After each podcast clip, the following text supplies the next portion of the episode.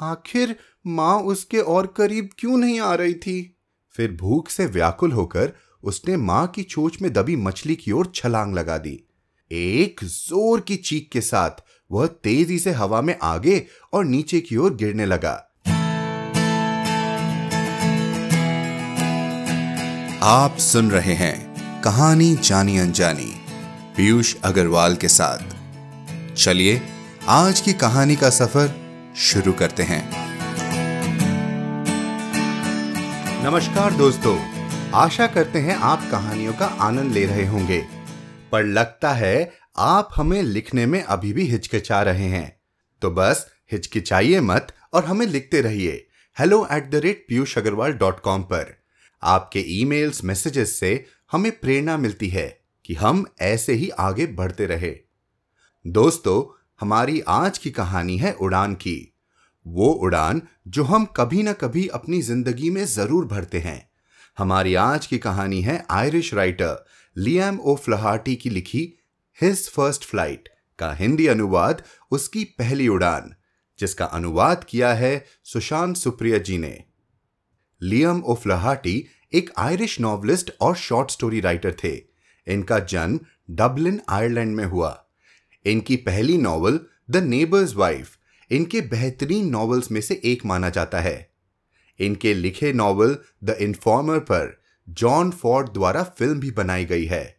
इनके बारे में और जानकारी के लिए, आप हमारी website Piyush Agarwal dot com के शो नोट्स पर जाएँ। तो चलिए, भरते हैं आज की कहानी की उड़ान, इस खूबसूरत कहानी के साथ।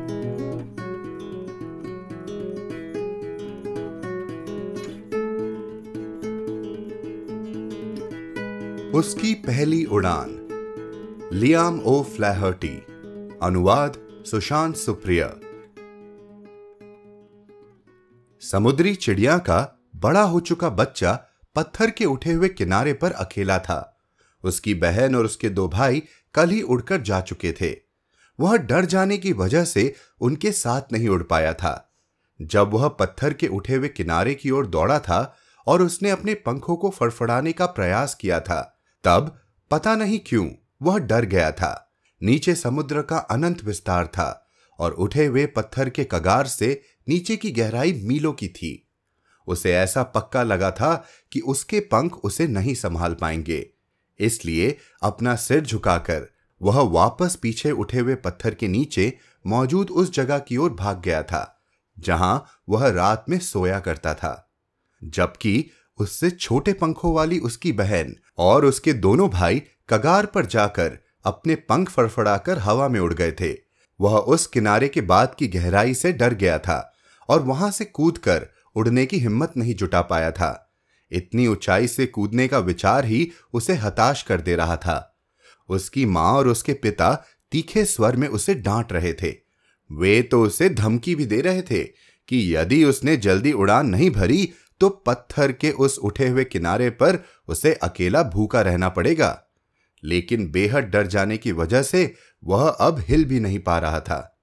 यह सब 24 घंटे पहले की बात थी। तब से अब तक उसके पास कोई नहीं आया था।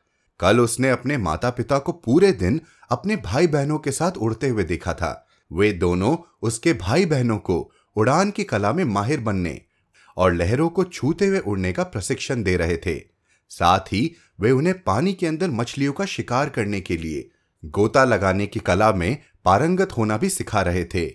दरअसल, उसने अपने बड़े भाई को चट्टान पर बैठकर अपनी पहली पकड़ी हुई मछली खाते हुए भी देखा था, जबकि उसके माता पिता उसके बड़े भाई के चारों ओर उड़ते हुए गर्व से शोर मचा रहे थे।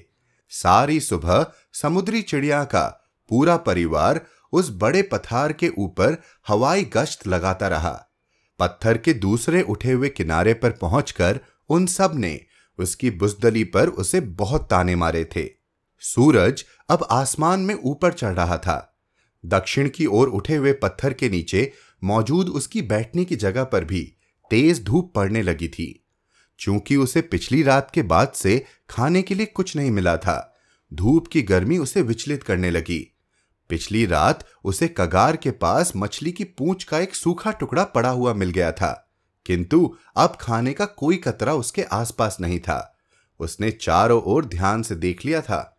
यहाँ तक कि अब गंदगी में लिपटे, घास के सूखे तिनकों से बने उस घोंसले के आसपास भी कुछ नहीं था, जहाँ उसका और उसके भाइयों का जन्म हुआ था। भूख से व्याकुल होकर उसने अंडे के टूटे पड़े सूखे छिलकों को भी चबाया था। यह अपने ही एक हिस्से को खाने जैसा था। परेशान होकर वह उस छोटी सी जगह में लगातार चहलकदमी करता रहा था। बिना उड़ान भरे वह अपने माता पिता तक कैसे पहुँच सकता था? इस प्रश्न पर वह लगातार विचार कर रहा था, किंतु उसे कोई राह नहीं सूझी। उसके दोनों ओर कगार के बाद मीलों लंबी गहराई थी और बहुत नीचे गहरा समुद्र था। उसके और उसके माता पिता के बीच में एक गहरी चौड़ी खाई थी। यदि वह कगार से उत्तर की ओर चलकर जा पाता तो वह अपने माता पिता तक पहुँच सकता था। लेकिन वह चलता किस पर? वहाँ तो पत्थर थे ही नहीं, केवल गहरी खाई थी और उसे उड़ना आता ही नहीं था। अपने ऊपर भी वह कुछ नहीं देख पा रहा था, क्योंकि उसके ऊपर की चट्टान आगे की ओर निकली हुई थी, जिसने दृश्य को ढक लिया था। और पत्थर के उठे हुए किनारे के नीचे तो अनंत गहराई थी ही, जहाँ बहुत नीचे था हहराता समुद्र। वह आगे बढ़कर कगार तक पहुँचा। अपनी दूसरी टांग पंखों से छिपाकर वह किनारे पर एक टांग पर खड़ा हो गया। फिर उसने एक एक करके अपनी दोनों आँखें भी बंद कर ली और नींद आने का बहाना करने लगा। लेकिन इस सब के बावजूद उसके माता पिता और भाई बहनों ने उसकी ओर कोई ध्यान नहीं दिया। उसने अपने दोनों भाइयों और बहन को पथार पर अपना सिर अपने पंखों में धसा कर हुआ पाया। उसके पिता अपनी सफ़ेद पीठ पर मौजूद पंखों को सजा सवार रहे थे। उन सब में केवल उसकी माँ ही उसकी ओर देख रही थी। वह अपनी छाती फुलाकर पथार के उठे हुए भाग पर खड़ी थी। बीच बीच में वह अपने पैरों के पास पड़े मछली के टुकड़े की चीर फाड़ करती और फिर पास पड़े पत्थर पर अपनी चोंच के दोनों हिस्सों को रगड़ती। खाना देखते ही वह भूख से व्याकुल हो उठा। ओह, उसे भी मछली की इसी तरह चीड़फाड़ करने में कितना मज़ा आता था। अपनी चोच को धारदार बनाने के लिए वह भी तो रह रहकर उसे पत्थर पर घिसता था। उसकी माँ ने उसकी आवाज़ का उत्तर दिया और उसकी ओर देखा। उसने ओ माँ, थोड़ा खाना मुझ भूखे को भी दे दो। की गुहार लगाई। लेकिन उसकी माँ ने उसका मज़ाक उड़ाते हुए चिल्लाकर पूछा, क्या तुम्हें उड़ना आता है? पर वह दारुण स्वर में माँ से गुहार लगाता रहा और एक दो मिनट बाद उसने खुश होकर किलकारी मारी। उसकी माँ ने मछली का एक टुकड़ा उठा लिया था और वह उड़ते हुए उसी की ओर आ रही थी। चट्टान को पैरों से थपथपाते हुए वह आतुर होकर आगे की ओर झुका, ताकि वह उड़कर उसके पास आ रही माँ की चोच में दबी मछली के नज़दीक पहुँच सके। लेकिन जैसे ही उसकी माँ उसके ठीक सामने आई, वह कगार से जरा सा दूर हवा में वहीं रुक गई और उसकी टांगे बेजान होकर हवा में झूलने लगी। अब उसकी माँ की चोच में दबी मछली का टुकड़ा उसकी चोच से बस जरा सा दूर रह गया था। वह हैरान होकर एक पल के लिए रुका। आखिर माँ उसके और करीब क्यों नहीं आ रही थी? फिर भूख से व्याकुल होकर उसने माँ की चोच में दबी मछली की ओर छलांग लगा दी। एक ज़ोर की चीख के साथ वह तेज़ी से हवा में आगे और नीचे की ओर गिरने लगा। उसकी माँ ऊपर की ओर उड़ गई। हवा में अपनी माँ के नीचे से गुजरते हुए उसने माँ के पंखों के फड़फड़ाने की आवाज़ सुनी। तभी एक दानवी भय ने जैसे उसे जकड़ लिया और उसके हृदय ने जैसे धड़कना बंद कर दिया। उसे कुछ भी सुनाई नहीं दे रहा था, पर वह सारा एहसास केवल पल भर के लिए हुआ। अगले ही पल उसने अपने पंखों का बाहर की ओर फैलना महसूस किया। तेज हवा जैसे छाती और पेट और पंखों से टकराकर गुजरने लगी। उसके पंखों के किनारे जैसे हवा को चीर रहे थे। अब वह सिर के बल नीचे नहीं गिर रहा था, बल्कि हवा में तैरते हुए धीरे धीरे नीचे और बाहर की ओर उतर रहा था। अब वह भयभीत नहीं था, बस उसे जरा अलग सा लग रहा था। फिर उसने अपने पंखों को एक बार फड़फड़ाया और वह ऊपर की ओर उठने लगा। खुश होकर उसने ज़ोर से किलकारी मारी और अपने पंखों को दोबारा फड़फड़ाया। वह हवा में और ऊपर उठने लगा। उसने अपनी छाती फुला ली और हवा का उससे टकराना महसूस करता रहा। खुश होकर वह गाना गाने लगा। उसकी माँ ने उसके ठीक बगल से होकर गोता लगाया। उसे हवा से टकराते माँ के पंखों की तेज आवाज़ अच्छी लगी। उसने फिर एक किलकारी मारी। उसे उड़ता हुआ देखकर उसके प्रसन्न पिता भी शोर मचाते हुए उसके पास पहुँच गए। फिर उसने अपने दोनों भाइयों और अपनी बहन को खुशी से उसके चारों ओर चक्कर लगाते हुए देखा। वे सब प्रसन्न होकर हवा में तैर रहे थे, गोते लगा रहे थे और कलाबाजियाँ खा रहे थे। यह सब देखकर वह पूरी तरह भूल गया कि उसे हमेशा से उड़ना नहीं आता था। मारे खुशी के वह भी चीखते चिल्लाते हुए हवा में तैरने और बेतहाशा गोते लगाने लगा। अब वह समुद्र की अथाह जल राशि के पास पहुँच गया था, बल्कि उसके ठीक ऊपर उड़ रहा था। उसके नीचे हरे रंग के पानी वाला गहरा समुद्र था, जो अनंत तक फैला जान पड़ता था। उसे यह उड़ान मज़ेदार लगी, और उसने अपनी चोंच टेढ़ी करके एक तीखी आवाज़ निकाली।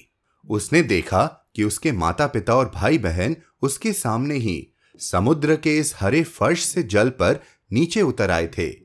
वे सब ज़ोर ज़ोर से चिल्लाकर उसे भी अपने पास बुला रहे थे। यह देखकर उसने अपने पैरों को समुद्र के पानी पर उतार लिया।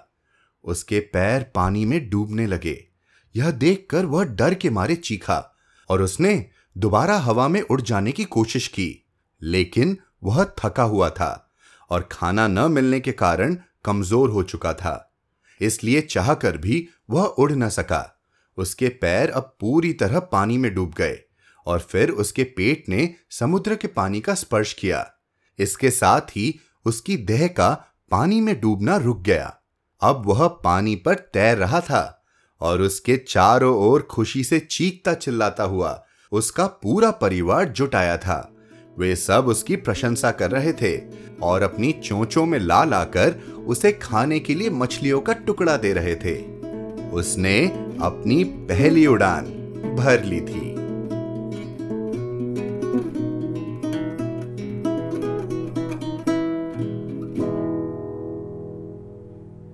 तो दोस्तों, कैसी लगी आपको आज की कहानी?